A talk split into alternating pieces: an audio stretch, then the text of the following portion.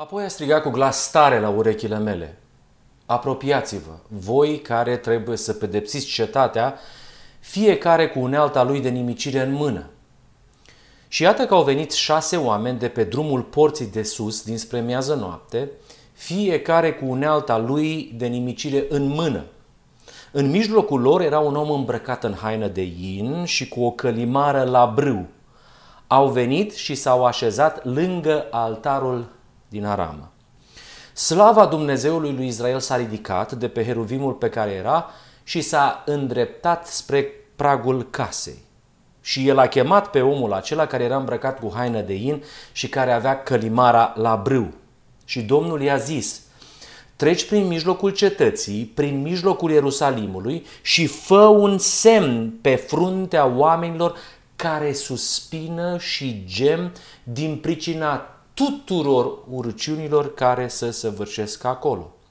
Iar celorlalți le-a zis în auzul meu, treci după el în cetate și loviți.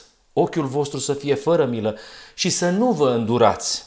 Ucideți și nimiciți pe bătrâni, pe tineri, pe fecioare, pe copii și pe femei. Dar să nu vă atingeți de niciunul din cei ce au semnul pe frunte. Începeți însă cu locașul meu cel sfânt – ei au început cu bătrânii care erau înaintea templului. Acesta este raportul lui Ezechiel cu privire la subiectul sigilării, al pecetluirii. Îl găsim în Ezechiel capitolul 9, de la versetul 1 la versetul 6. Și în centrul atenției noastre stă omul cu călimara la brâu. Omul acesta, nu la voia întâmplării, este îmbrăcat în haină de in, la fel cum și mireasa va fi îmbrăcată în haine de in, deoarece acesta era veșmântul preoțesc obișnuit și veșmântul special al marelui preot la ceremonia Marii Zile a Ispășirii, pe care o găsim în Leviticul capitolul 16. De asemenea, vorbim într-un limbaj caracteristic al violenței și al nimicirii și al distrugerii. Acum când noi înțelegem cum este caracterul lui Dumnezeu în lumina crescând a soliei îngerului al treilea, ne dăm seama că mesajul este atât de important, precum solia îngerului al treilea, încât termenii sunt redați între viață și moarte. Nu viață și moarte trecătoare, viață și moarte veșnică. Atât viață veșnică cât și moarte veșnică, moartea a doua. Și de aceea se vorbește despre nimicire. Uneltele lor de nimicire sunt mesajul acesta, sunt invitația de a veni la nuntă, invitația de a veni la Marea Zi a Ispășirii. Dacă vreți să înțelegeți, într-un fel sau altul, limbajul de atunci, ceea ce facem noi prin aceste prezentări, sau eu personal prin aceste prezentări, prezentări ale grupului nostru, este ca un fel de lucrare de nimicire. Nu pentru că noi suntem nimicitorul, ci pentru că punem în fața dumneavoastră solia îngerului al treilea care vă pune, care vă invită la nuntă, care vă invită la împlinirea scopului etern al lui Dumnezeu. Aveți posibilitatea să respingeți acest mesaj sau aveți posibilitatea să îl primiți. E ca și o lucrare de nimicire. Îngerii lui Dumnezeu, mesagerii lui Dumnezeu, care duc ultimul uh, mesaj al caracterului lui Dumnezeu, al unirii omenescului cu divinul, nimicirea nu constă în, în actul de a ucide și de a distruge, așa cum erau ei obișnuiți în vremea aceea. E ca și în exprimarea soliei îngerului al treilea. Și nu degeaba și Apostolul Ioan în capitolul 7 din Apocalipsa redă în aceleași imagini sumbre uh, importanța acestui mesaj. Ceea ce este important este că nu la voia întâmplării avem un om cu o călimară la brâu care duce către scrisul acela din cartea vieții sau cartea morții și faptul că e îmbrăcat în haine de in, specific pentru lucrarea specială a Marii Zile a Ispășirii. E un paragraf extrem de important, e cunoscut în uh, teologia bisericii noastre, Biserica Adventistă de ziua 7 ca fiind uh, unul dintre textele de bază, în afară de Apocalips 7, în care se vorbește despre sigilare, despre pecetluire. Mai sunt foarte multe paragrafe în spiritul profetic al celălalt profet cunoscut, Ellen White. Aceste cuvinte vor fi împlinite. Omul acesta cu călimara la brâu încă nu și-a făcut lucrarea. Și motivele de când ne urmăriți pe noi nu mai sunt ascunse în mister. Care sunt adevăratele motive pentru care această lucrare nu a avut loc? Pentru că vorbim despre sigilare și pentru că sigilarea este un moment extrem de important în această ultimă prezentare din profetul Ezechiel în cadrul seriei noastre Shechina, Icabot și Mireasa, aș vrea să vă spun despre cei sigilați și sigilații, cine sunt și ce înseamnă această sigilare. Uh, de ce sunt sigilați? Și noi nu credem că sigilarea aceasta va fi individual aici și colo de-a lungul timpului sau a avut loc de-a lungul timpului. V-am spus că lucrarea aceasta nu a avut loc. Credem că va fi o generație finală, sperăm să fie a noastră, care o să fie pecetluită, sigilată. Sperăm să fie o generație a cărui templu a inimii să fie curățit complet de orice întinare a păcatului înainte de revenirea lui Hristos, iar noi spunem că acest eveniment deosebit este nunta mielului și ne bazăm pe principiul prototipului. De acolo ne extragem asigurarea noastră. Din faptul că ceea ce a avut loc în el trebuie să aibă loc în noi. Deci noi credem fără șovăire în desăvârșirea de caracter a unei generații finale care va fi sigilată.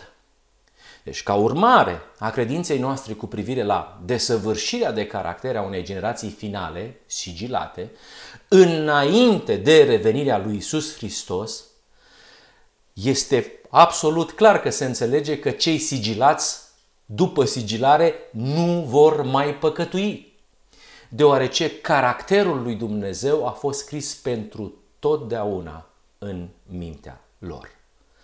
Și aceasta mai înseamnă că sigilarea, într-un fel sau altul, corespunde și cu închiderea harului. Închiderea harului. Concept pe care noi îl avem la baza învățăturilor noastre în biserica noastră. Ce înseamnă închiderea harului? Înseamnă că lucrarea de nimicire, de invitație, în care hotărăști între destinul, pentru destinul tău veșnic, între nimicire sau salvare veșnică, nu mai poți să mai nu mai poate să mai existe nicio întoarcere pentru nici una dintre tabere. A, după sigilare se împlinește acel text, text din Apocalipsa, Apocalipsa care spune cine este întinat să se întineze și mai departe și cine este sfânt să se sfințească și mai departe. Deci aceasta este sigilarea. Sigilarea, ca definiție, dacă vreți, este lucrarea finală a Duhului Sfânt în templul sufletului, uh, iar ca rezultat firesc al scrierii legii în inimă, se reproduce caracterul desăvârșit uh, al lui Dumnezeu în poporul său. Se împlinește acel paragraf celebru din parabolele Domnului Isus Hristos. Și vă spuneam că noi ne bazăm pe prototip, pe Hristos. Și există paragraful acela celebru din, uh, din MH 180, Ministry of Healing, care spune și viața lui declară că omenescul plus divinul nu comite păcat. Ei, prototipul a dovedit asta în viața lui, iar acum acesta devine ecuația de bază a generației sigilate. Și acum haideți să vedeți cum ceea ce am declarat, cam cum teza de la care am pornit, teza absolută a prezentării noastre despre sigilare și despre uh, desăvârșirea de caracter a unei generații finale, se încadrează cu situația din timpul lui Ezechiel, cu această imagine profetică neîmplinită și cu contextul vremilor lui, vremurilor lui. Contextul lui. Deci, Israelul este în, în uh, robia babiloniană. Și observați lucrurile cu care, se, cu care textul ne pune față în față. Poporul lui Dumnezeu se află într-o apostazie generalizată. Urăciunile nu se întâmplă între neamuri, se întâmplau și acolo. Acum vorbim despre această lucrare în mijlocul poporului lui Dumnezeu. În timpul lui Ezechiel, majoritatea membrilor poporului lui Dumnezeu, a bisericii, erau convinși că aduc o slujbă lui Dumnezeu. Erau convinși că se închină lui Dumnezeu. Iar sigilarea poporului lui Dumnezeu se petrece în timp ce biserica este scufundată în cele mai oribile uriciuni, în cele mai grozave uriciuni. Și că cei sigilați sunt acolo, în poporul lui Dumnezeu, în biserică. Nu contează că au fost excluși din manualul comunit, din, din membria bisericii. sunt în mijlocul poporului în care se practică acele urăciuni cu seninătate și nepăsare. Deci o stare de apostazie generalizată. Oricât de surprinzător ar părea pentru dumneavoastră, Domnul consideră că cei pregătiți pentru sigilare sunt niște oameni care văd aceste urăciuni, care văd starea critică a poporului lor, nu a celor dintre neamuri, neamuri. Văd situația critică și apelează la Dumnezeu pentru rezolvare. Ei sunt cei care percep urciunile contemporane ale vremurilor lor. Uh, văd nelegirea unită cu sărbătoare, deoarece au o sclipire a neprihănirii lui Hristos. Ei au fost oamenii care s-au hrănit cu razele prețioase ale soliei neprihănirii lui Hristos și nu mai având acest standard, ei pot să-și dea seama care este adevărata situație din biserica lor. Uh, fac diferență între, între închinarea la adevăratul Hristos și falsul Hristos. Își dau seama de natura păcatului. Își dau seama despre importanta lucrarea ispășirii. Își dau seama despre slava crescând a soliei îngerului al treilea. Realizează în ce hal a fost prezentat caracterul tatălui lor. Chiar și din paragraful acesta se deosebesc la subiectul crucii, care este subiectul general al creștinismului în general.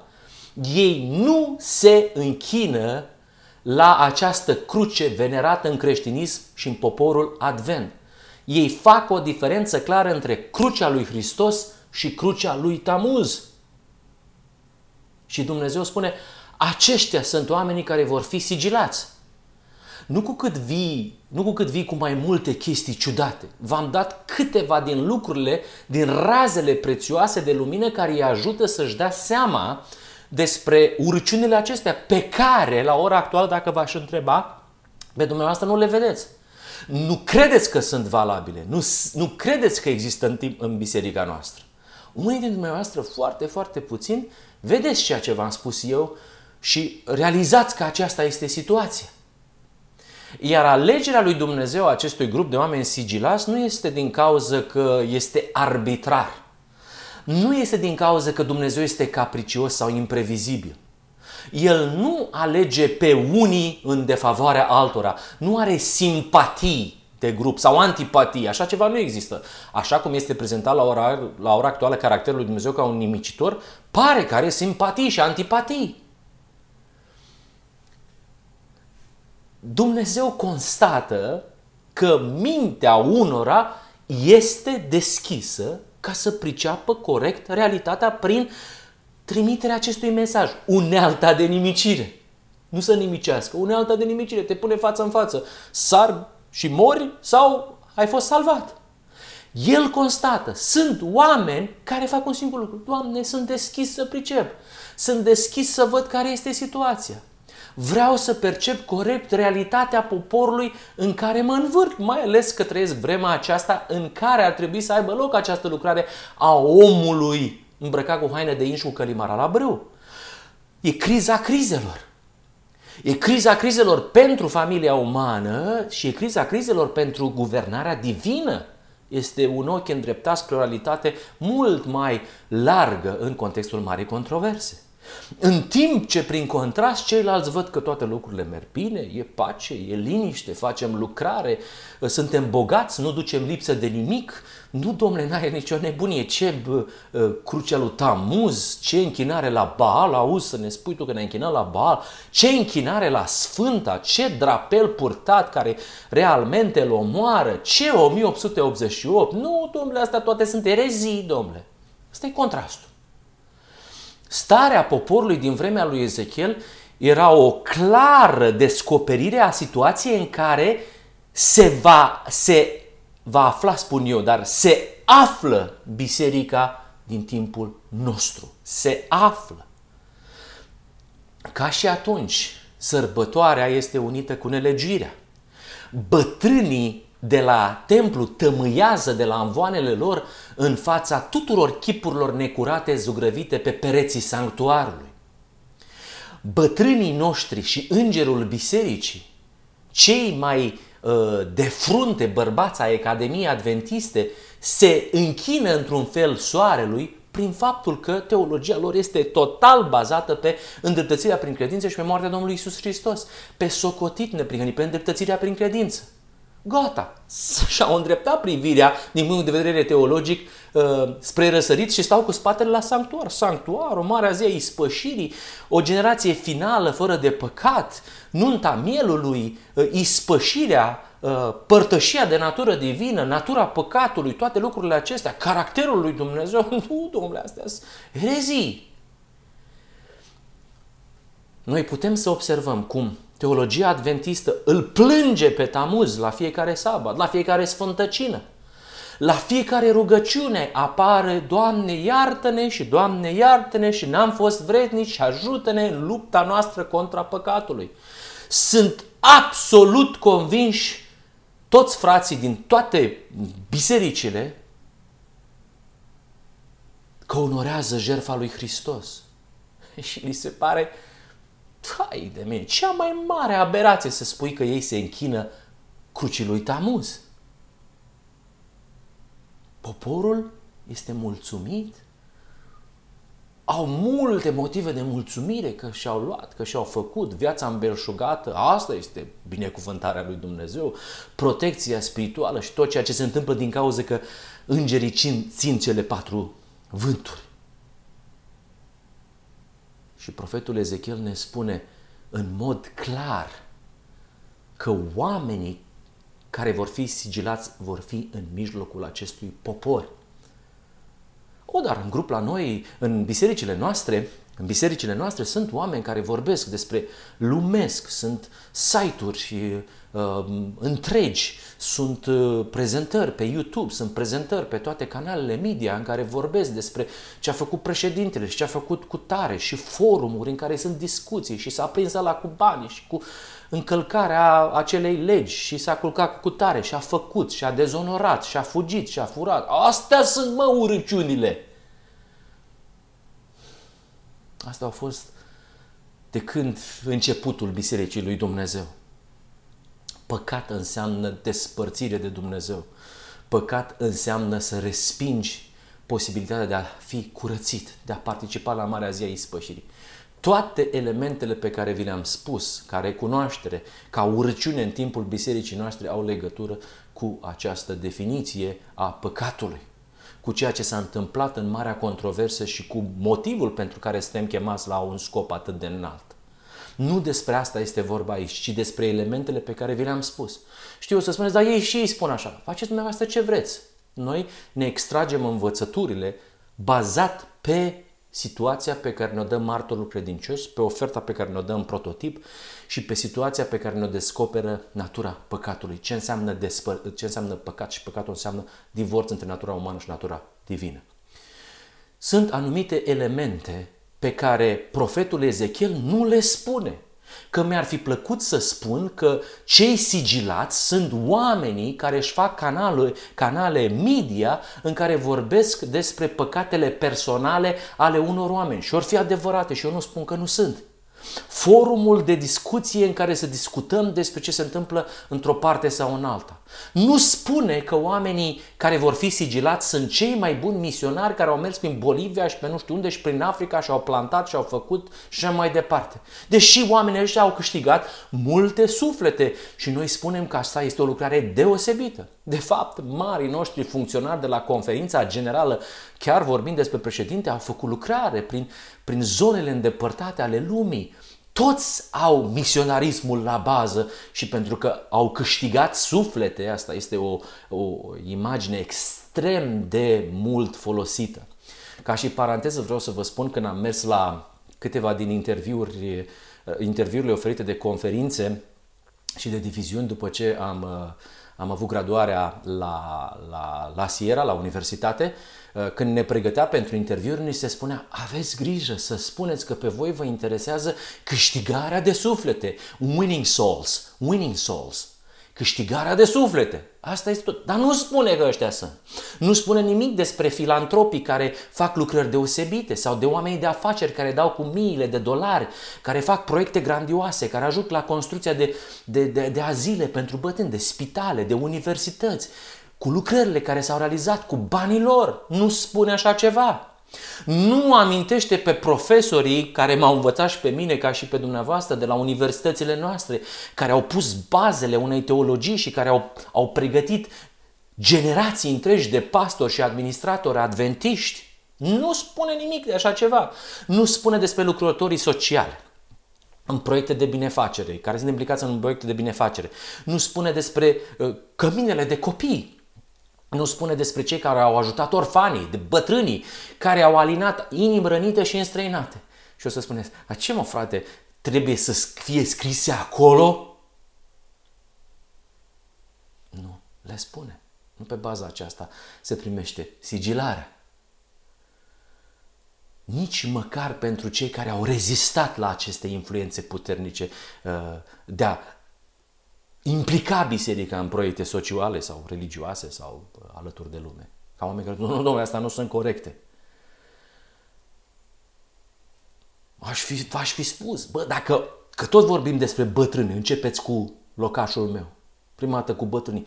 Bă, dar bătrânii aia care au stat la vechile hotare, bătrânii aceia, părinții noștri pe care îi priviți și spuneți, da, domnule, ăsta a fost un om al lui Dumnezeu. Ăla chiar că trebuie să fie sigilat. Nu spune nici de asta. Ba din potrivă, despre bătrân se spune altceva. Și nu e vorba doar de imaginea particulară și izolată a pasajului din profetul Ezechiel din capitolul 9. Bă, fraților, asta este o trăsătură generală care caracterizează întreaga istorie zbuciumată a poporului lui Dumnezeu. Întreaga istorie zbucimată a istoriei poporului lui Dumnezeu, a bisericii lui Dumnezeu exista o apostazie generalizată și Dumnezeu ridica oameni în momente de criză. Oamenii erau simpli, oamenii erau simpli. Uh, simpli, cei mai mulți dintre ei au fost simpli. Au fost și cărturari, precum Apostolul Pavel, de exemplu. Au fost și anonimi. Au fost și oameni extrem de cunoscuți. Este clar că sunt din toate păturile sociale. Mai puțin cei care au fost cărturari sau celebrități. E foarte greu să se întâmple lucrul acesta. Și vorbeau în numele lui Dumnezeu, spunând de situația critică a poporului lor, pe care poporul nu o vedea. Și nu avea vreo acreditare vizibilă. Nu avea, nu purta ei cu son că e profetul lui Dumnezeu. Plus că oameni din generația lor n-au primit niciunul dintre acești oameni ca fiind trimiși al lui Dumnezeu. Nici un profet, nici un mesager. Și asta trebuie să ne învețe. Dumnezeu nu este părtenitor și nu este uh, neapărat Uh, complet condiționat de căile oficiale sau de corectitudinea politică și diplomația aceasta pe care o predicăm astăzi în cadrul conducerii noastre. Cine e disponibil? Cine e perceptiv? Cine e gata să suporte consecințele avertizărilor uh, deloc măgulitoare, încercând să trezească uh, la, la realitate pe orbii poporului sfânt? Eu, Doamne, iată-mă, trimite-mă. Poftim, te rog frumos. Știu că va fi greu. Știu că percepția ta va fi diferită, știu că vei trece, știu că vei pierde familia, știu că vei pierde uh, contactul cu frații și cu biserica și prietenia lor. Știu că vei avea toate aceste teme care vor veni în mintea ta. Asta alege Dumnezeu, nu a, antipatii și simpatii. Pot să vă dau și exemple. Păi ce, Ilie a fost ales pentru că el uh, știa cum să uh, spună în așa fel ca să îngrozească și să enerveze clasa teologică de la curtea lui Ahab? Nu mă, fraților. El a fost dispus, a văzut cumplita și subtila depărtare de la căile neprihănire, a văzut că era un alt domn, a văzut că îl confundă pe domnul cu Baal.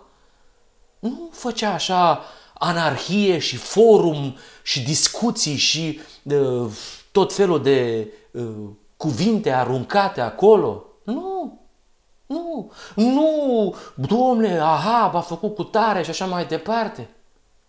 Nici măcar n-a fost naiv să spună, bă, dacă am scăpat de clasa celor 800, cum au și scăpat până la urmă, să vezi cum se rezolvă problema. Că au scăpat de sutele de profeți acolo pe, pe Carmel și la câteva vreme mai găsim încă 400 când e profetul Mica. S-au pus înapoi. Noi nu vorbim despre așa ceva, la fel ca și Ilie. Vedeți, momente de criză. Vedeți cum se dovedește că asta este starea generalizată a poporului, vorbind despre ceea ce înseamnă situația din timpul lui Ezechiel. Nu așa e un paragraf uh, uh, singular pe care îl prezentăm noi acum și insistăm la el. Asta a fost Ilie. Păi, fraților, faceți diferența între Dumnezeu și Baal. Alegeți în cunoștință de cauză cui vreți să serviți. Și eu vă spun că profetic așa va fi și cu altele la Ilie. Același lucru, că de asta l-am dat ca exemplu. Și întotdeauna, în clasa celor sigilați, au fost oameni care au fost lipsiți de acreditările omenești. Și asta, asta strânește valuri furioase, emisiuni făcute, articole care atacă pe astfel de oameni, bat jocură și reacții. Și poporul ascultă. Ce spune nebunii ăștia? Și poporul este mulțumit. Avem acreditare de națională, privilegii, avem aprecierea lumii. Nu stăm noi cu țăcăniții ăștia. Și al treilea Ilie suspină, la fel ca în paragraful din Ezechiel 9. Suspină și strigă pentru că văde urăciunea aceasta s-a așezat în templul lui Dumnezeu, să dă drept Dumnezeu. Iar străjerii de pe zidurile Babilonului ar tămâie la picioarele lui și la crucea lui Tamuz și femeile fac turte împărătăsei cerului. Am încercat să prezint din toate unghiurile și eu zic că Ezechiel are dreptate. Dar dacă Ezechiel are dreptate, că eu mai spun, băi, fraților, cei care urmăriți și nu prea sunteți siguri, pentru o clipă, o, o, o fracțiune de secunde, dacă dumneavoastră ați asculta cu atenție, a spune, bă, dacă Ezechiel are dreptate, bă, dacă Ezechiel are dreptate, sigilarea va avea loc într-o vreme în care Biserica lui Dumnezeu, Biserica Adventistă de ziua șaptea, este scufundată în urăciuni la nivelul poporului lui Dumnezeu. Și eu vă spun că e chiar urăciunea pustiirii despre care a vorbit prorocul Daniel, celălalt profet contemporan. Și cine citește să înțeleagă și cine ascultă să înțeleagă că sinceritatea o fi, dar e un alt Hristos și o altă Evanghelie.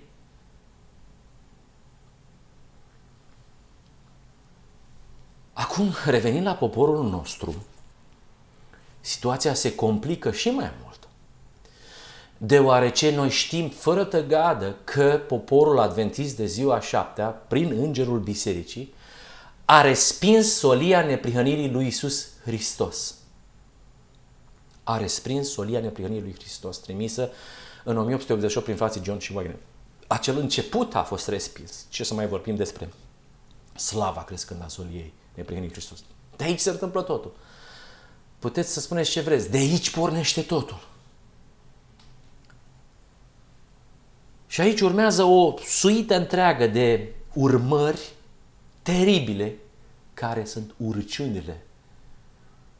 Iar percepția o au doar cei care înțeleg și primesc razele prețioase ale neprihănirii lui Isus Hristos. Tocmai din solia respinsă, ei își dau seama ce a urmat.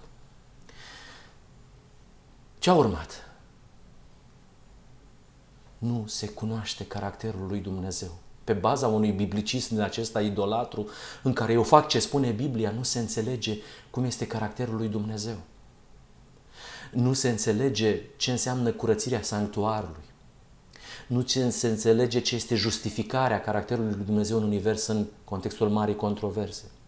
Nu se înțelege lucrarea de iertare lucrarea zilnică și diferența față de lucrarea anuală, lucrarea mare zile a ispășirii, de curățire a păcatului. Nu se înțelege ce e ispășire. Nu se înțelege care este esența soliei îngerului al treilea. Nu se înțelege care este natura păcatului și ce înseamnă cu adevărat păcatul. Și din cauza aceasta, punând o definiție greșită păcatului, pentru ei păcat și urăciune înseamnă uh, exprimarea de păcate. Și atunci poporul spune, păi noi am văzut păcatele și noi nu le facem pe asta, noi nu mâncăm, noi nu ne ducem, noi nu cu tare, noi ținem cele 10 porunci, deci trebuie să fim cei sigilați. Și prin urmare, nu există un pericol mai mare pentru poporul nostru decât acela de a accepta scrierea caracterului diavolului în templul inimii. Cu astfel de elemente, cu un astfel de Dumnezeu, respingând solia neprihănirii, respingând oferta de har, alungând șechina, așa cum se întâmpla în, caracter, în, în contextul din Ezechiel 8 și așa mai departe, și toate celelalte capitole. Vreau să vă spun că sunt în pericol în a accepta scrierea diavolului în templul inimii. Că nu se poate decât ori scrierea caracterului Dumnezeu, ori scrierea caracterului diavolului în templul inimii. Și este imperio- imperios, imperativ necesar să înțelegem că în această fază a înșelătoriilor finale, Baal s-a, dezghe- s-a deghizat în Hristos. Că este o altă cruce și că el a făcut crucea lui Tamuz la care se închide tot creștinismul, inclusiv cei mai mulți din poporul nostru. Să înțelegem că satana nu are nicio problemă să preia lucrarea Domnului Hristos pe care a făcut-o 1800 de ani și să fie campionul îndreptățirii prin credință. Că satana nu are nicio problemă să facă uz de limbaj biblic și caz de etică creștină. Nu are nici o problemă.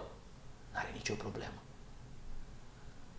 Și continuă să-L prezinte pe Dumnezeu cu trăsăturile de caracter ale sale. Și vă rog să nu uitați, dacă am luat seama la ce spune profetul Elen Moai, care ne spune că um, erezia sau omega va fi de o natură extrem de perversă. Dacă este mai perversă decât atât, spuneți dumneavoastră. Și că va fi demascată, numai că ea mai spune ceva, va fi prea târziu când va fi demascată. Dumneavoastră puteți să vă dați seama acum, înainte de a începe lucrarea cu omul lui îmbrăcat în haine de cu călimara la brâu. Asta este contextul. Contextul sigilării ne descoperă că grupul celor sigilați se află acolo, în mijlocul bisericii, înțeleg urăciunile, înțeleg ce înseamnă respingerea soliei neprihănirii lui Hristos, înțeleg tragedia respingerii apelului martorului credincios din Apocalips, capitolul 3. Înțeleg ce înseamnă respingerea chemării la nuntă. Lucrarea lor, unealta lor de nimicire este să prezinte lucrurile acestea. Eu fac o lucrare de nimicire în contextul acela. Pentru că vă spun înainte, acceptați. Iar dacă nu doriți să acceptați, nu este altă cale. Am alungat îndurarea. Mare problemă, punctul de la care a plecat totul pentru poporul nostru adventist de ziua șaptea, este respingerea soliei din 1888. Respingerea soliei din 1888 care s-a dezvoltat în solia Îngerului al treilea. Și prin urmare înseamnă respingerea soliei Îngerului al treilea, cu toate elementele care au adus lumină. Foarte multe elemente. Și v-am dat câteva din lucrurile care au fost extrem de grave. Și haideți să vă mai arăt încă una care face parte dintr-o urăciune uh, ca urmare a respingerii soliei îngerului al treilea. V-am dat și despre natura păcatului și despre caracterul lui Dumnezeu și despre ispășire și despre uh, multe alte subiecte care la noi sunt uh, înțelese greșit și devin urăciuni. Crucea lui Hristos, crucea lui Tamuz, închinarea la Bal, alte evanghelie. Sunt o mulțime. Dar una care are legătură cu desăvârșirea de caracter a unei ultime generații sigilate care nu va mai păcătui, are legătură cu faptul că, v-am spus, baza noastră pentru o astfel de generație finală este Hristos, este prototipul. Nu înțelegi cine este Hristos, n-ai cum să crezi în desăvârșirea de caracter a unei generații finale. Lucrurile sunt complet legate. Nu ai înțeles corect natura Domnului Hristos, n-ai cum să înțelegi o generație finală fără de păcat. Înțelegi corect natura Domnului Isus Hristos cine este Hristos, o generație finală nu e nicio problemă, că e după prototip. Cum a fost prototip, urmează seria. Da? Și această credință greșită în natura Domnului Hristos și cine este El, Bineînțeles că a dat naștere la tot felul de credințe bizare și despre încheierea lucrării și despre timpul liberării de păcat și despre starea ultimei generații după închiderea Harului, toate elementele astea care ar trebui să fie foarte cunoscute dumneavoastră ca vedeți de ziua șaptea. Nu o fac pentru că vreau ca să fiu răutăcios. Biserica la ora actuală a îmbrățișat credința populară a lumii creștine cu privire la eliberarea de păcat. Aproape toți pastorii dumneavoastră vă învață că eliberarea de păcat nu poate avea loc decât în momentul plecării la cer. Toți care ați învățat la clasa de botez ați fost învățați că eliberarea de păcat nu poate avea loc decât în momentul plecării la cer. Ei vorbesc despre o eliberare totală în momentul plecării la cer, iar până atunci încercați să ajungeți ca Hristos. Deci nici măcar nu are logică. Asta sunteți învățați. Știu și pentru că am fost un student al școlilor noastre de teologie și știu că astea sunt materialele. Văd ce a ieșit de pe băncile facultăților, văd la foștii mei colegi, văd la ceea ce se prezintă, citesc materialele lor, ascult prezentările noastre lor. Școlile noastre de teologie, inclusiv din România, nu mai susțin poziția Spiritului Profeției că eliberarea de păcat și sigilarea au loc sub puterea ploii târzii. Înainte de revenirea Domnului Hristos, înainte de începerea celor șapte plăci și deci înainte de revenirea, de revenirea sa, asta e ideea principală. Ba din potrivă, la noi în România s-au adus profeți, profesori care să prezintă el, băi, care este adevărul cu privire la lucrul acesta. Concepția că nu se poate trăi în neprihănire este larg răspândită în mediile academice adventiste și este prezentă la anvoanele noastre. Toate derivă din înțelegerea greșită și din încăpățânarea de a nu pricepe cine este Hristos. Dacă ai respins solia 1888, care are ca și componentă principală natura Domnului Hristos, n-ai cum să pricepi. Și bineînțeles că urmează tot felul de credințe bizare. Deci bisericile noastre, în prisma îngerului bisericii, asta predică. Academia care învață pe profesor, asta predică, așa îi, așa îi formează. În general se susține prin pastorii teologi și profesori că Hristos a fost o excepție și că excepția nu a fost posibilă decât datorită faptului că el nu a avut natura noastră. Nu a avut natura noastră. Asta e elementul comun. Nu contează că e curentul conservator, nu contează că e curentul uh, liberal. Hristos nu a avut natura noastră. El este Dumnezeu care și-a luat natura umană. Dar este Dumnezeu. Natura lui este de Dumnezeu. Bineînțeles că nu băgăduia. Vedeți? Biserica, educată de către uh, profesori, și la urmă poporul. Și să ajungi în această situație. Totul pornește de natura Domnului Hristos. Cum să ajungi tu la o generație finală? Și concluzia lor este pusă în doctrinele noastre.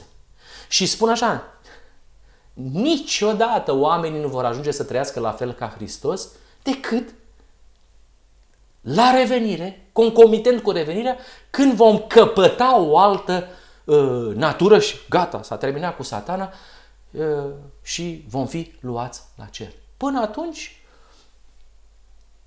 nu spun așa, dar vom păcătui și nu e nicio problemă. E îndreptățirea prin credință, stai liniștit.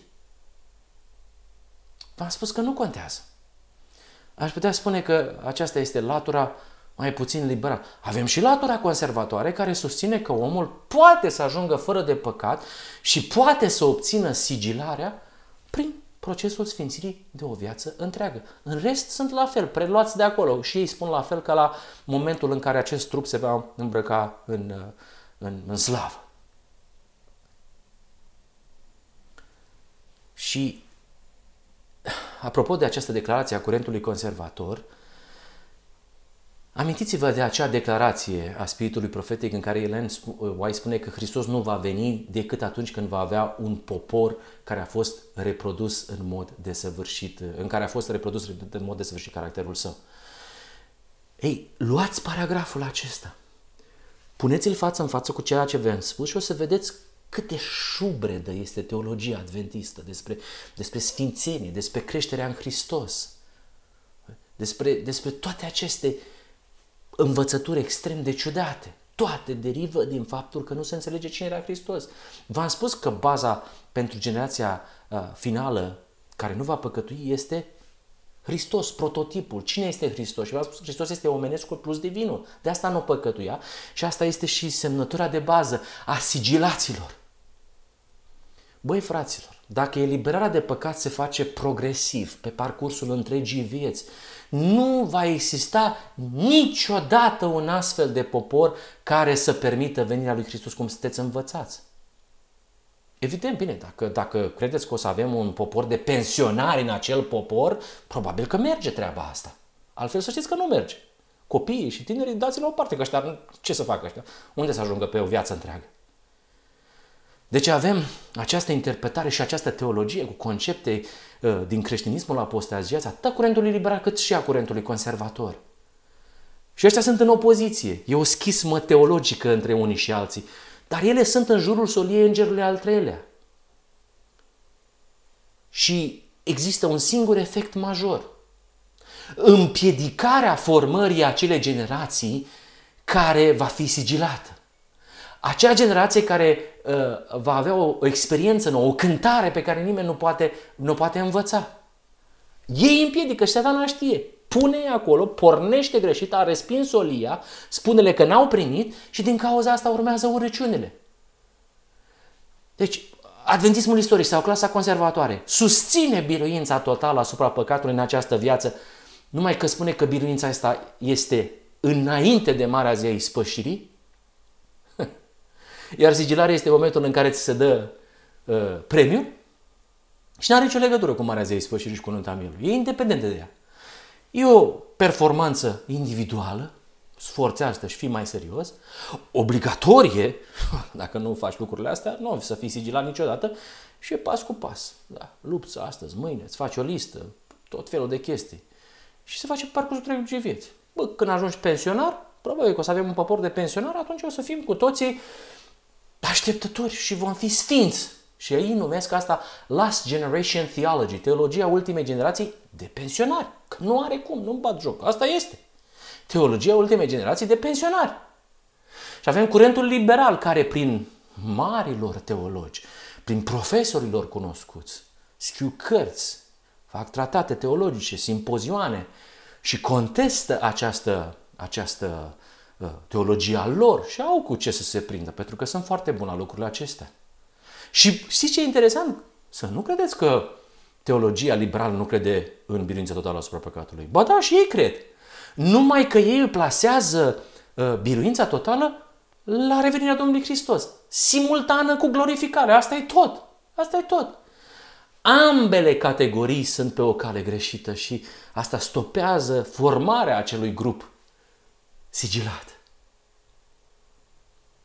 Și aici vă amintesc despre paragraful acela din Spiritul Profetic care surprinde ambele clase de care v-am spus, pornind de la ceea ce înseamnă tragedia respingerii a cine este Isus Hristos. Solia îngerului al treilea nu va fi înțeleasă. Și gândiți-vă la cele două grupuri. Lumina care va lumina tot pământul cu slava ei, solia îngerului al treilea care dă mâna cu îngerul al patru, al patrulea, va fi numită lumină falsă de cei care refuză să înainteze în slava ei crescând. Păi, fraților, dacă a fost respinsă în începutul ei solia 1888, cum să ajungă oamenii aceștia să primească slava crescândă de care dumneavoastră aveți parte în prezentările noastre? Vedeți că numai cei care au primit razele prețioasele soliei Îngerului al strălucirea neprihănirii lui Hristos, realizează cei în poporul nostru care este urăciunea, care este tragedia, că Dumnezeu este pus în situația în care spune, gata, toată lumea să pornească în lucrarea aceasta de nimicire, pentru că nu se mai poate. Să iau deciziile. Spuneți-le oamenilor. Da, le dau timp, sunt îndelung răbdător. Dați-le timp oamenilor să priceapă. Dar cei care se opun și cei care nu vor, s-a încheiat. N-ai, n-ai ce să mai faci. Dacă am fi primit solia îngerului al treilea, dacă am fi înțeles și acceptat neprihănirea lui Hristos, subiectul părtășiei de natură divină și imperativul încheierii mari controverse în fața mântuirii personale bazat pe îndreptățirea prin credință cu care am umplut bisericile noastre.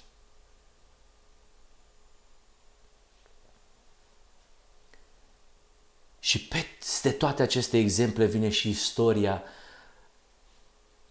noastră a poporului nostru care păstrează la loc de cinste numeroși martori biblici care au pledat deschis pentru Emanuel ca fiind fratele nostru mai mare. Începând cu Moise și terminând cu sora White. Începând cu Pavel care a spus că e al doilea Adam. Începând cu mari oameni al lui Dumnezeu, inclusiv cu Ezechiel, în prezentarea aceasta a Fiului Omului, a lui Daniel și a marilor profeți, care au vorbit despre faptul că El este un fiu al familiei noastre, e ridicat din mijlocul nostru. Cum să ascultați prorocii și profeții și academicienii și președinții de conferință și administratori și conducători la conferințe care vă spun că n-a avut natura noastră? Călcați în picioare pe mărturia lor, iar mărturia lor nu poate fi spulberată că el a fost un copil al familiei omenești.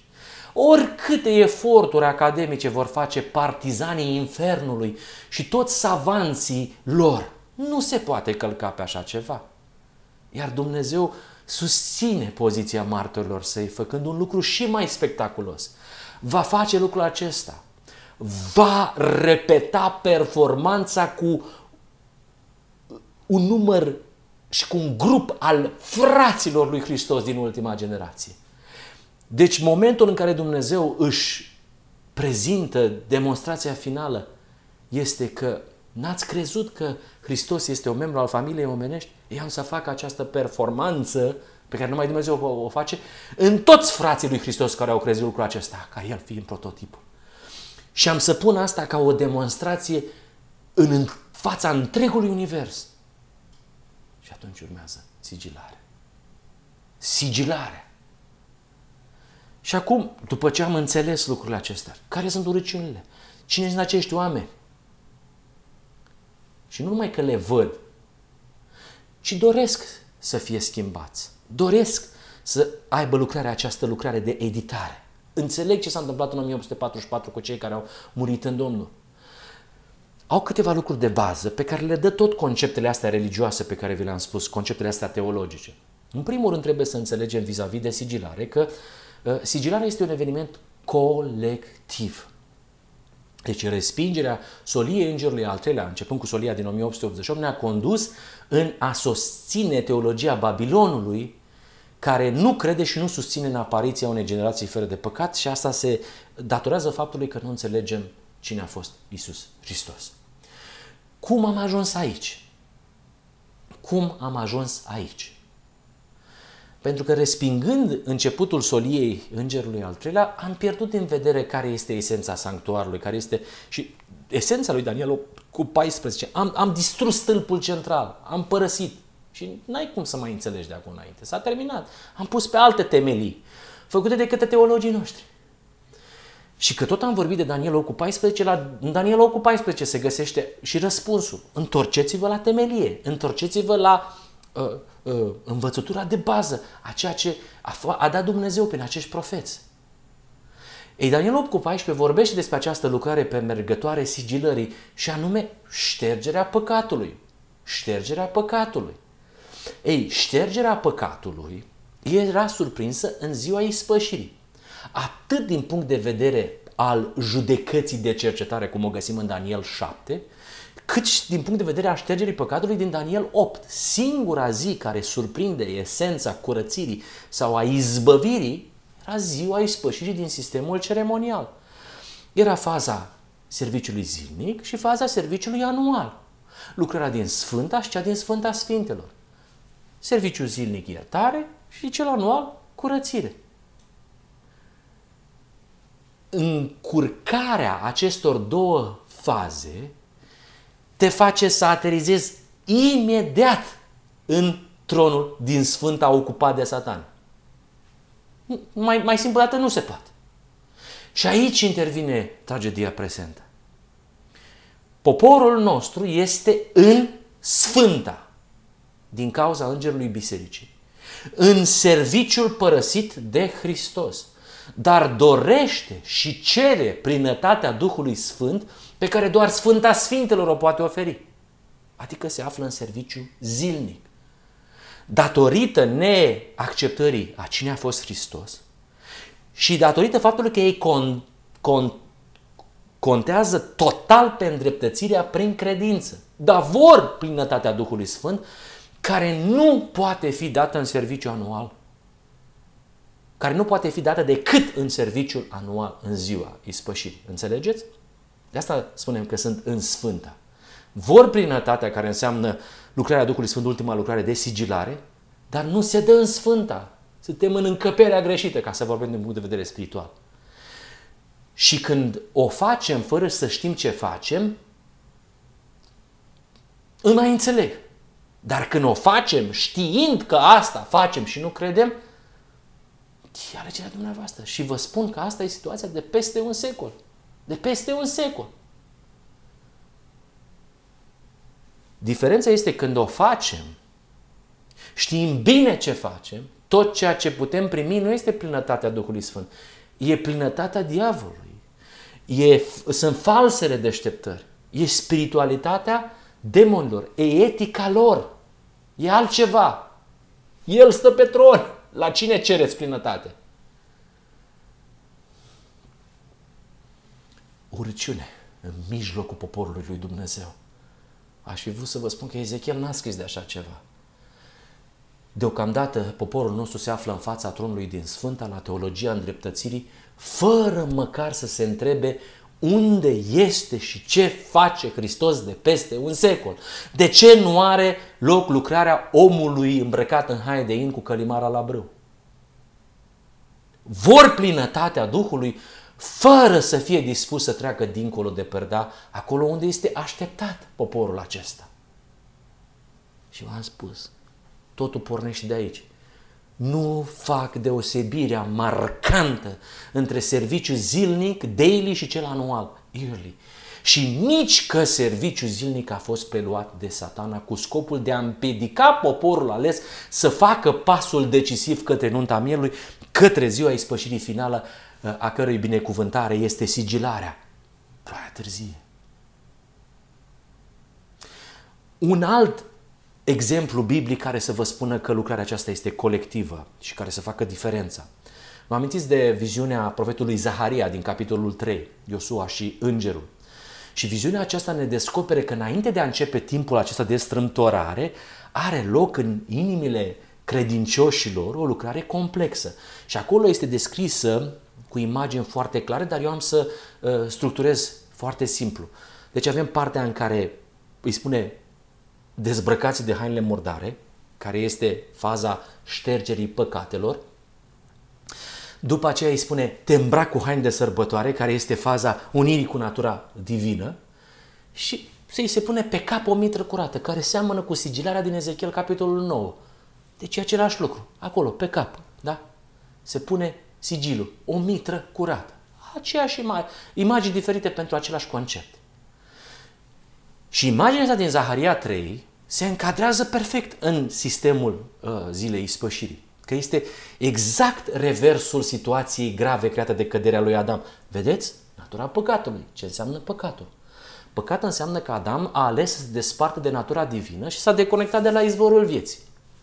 A pierdut haina strălucitoare generată de prezența naturii divine prin Duhul Sfânt și a pierdut mitra, a pierdut semnul sigilare, sigilat. sigilat.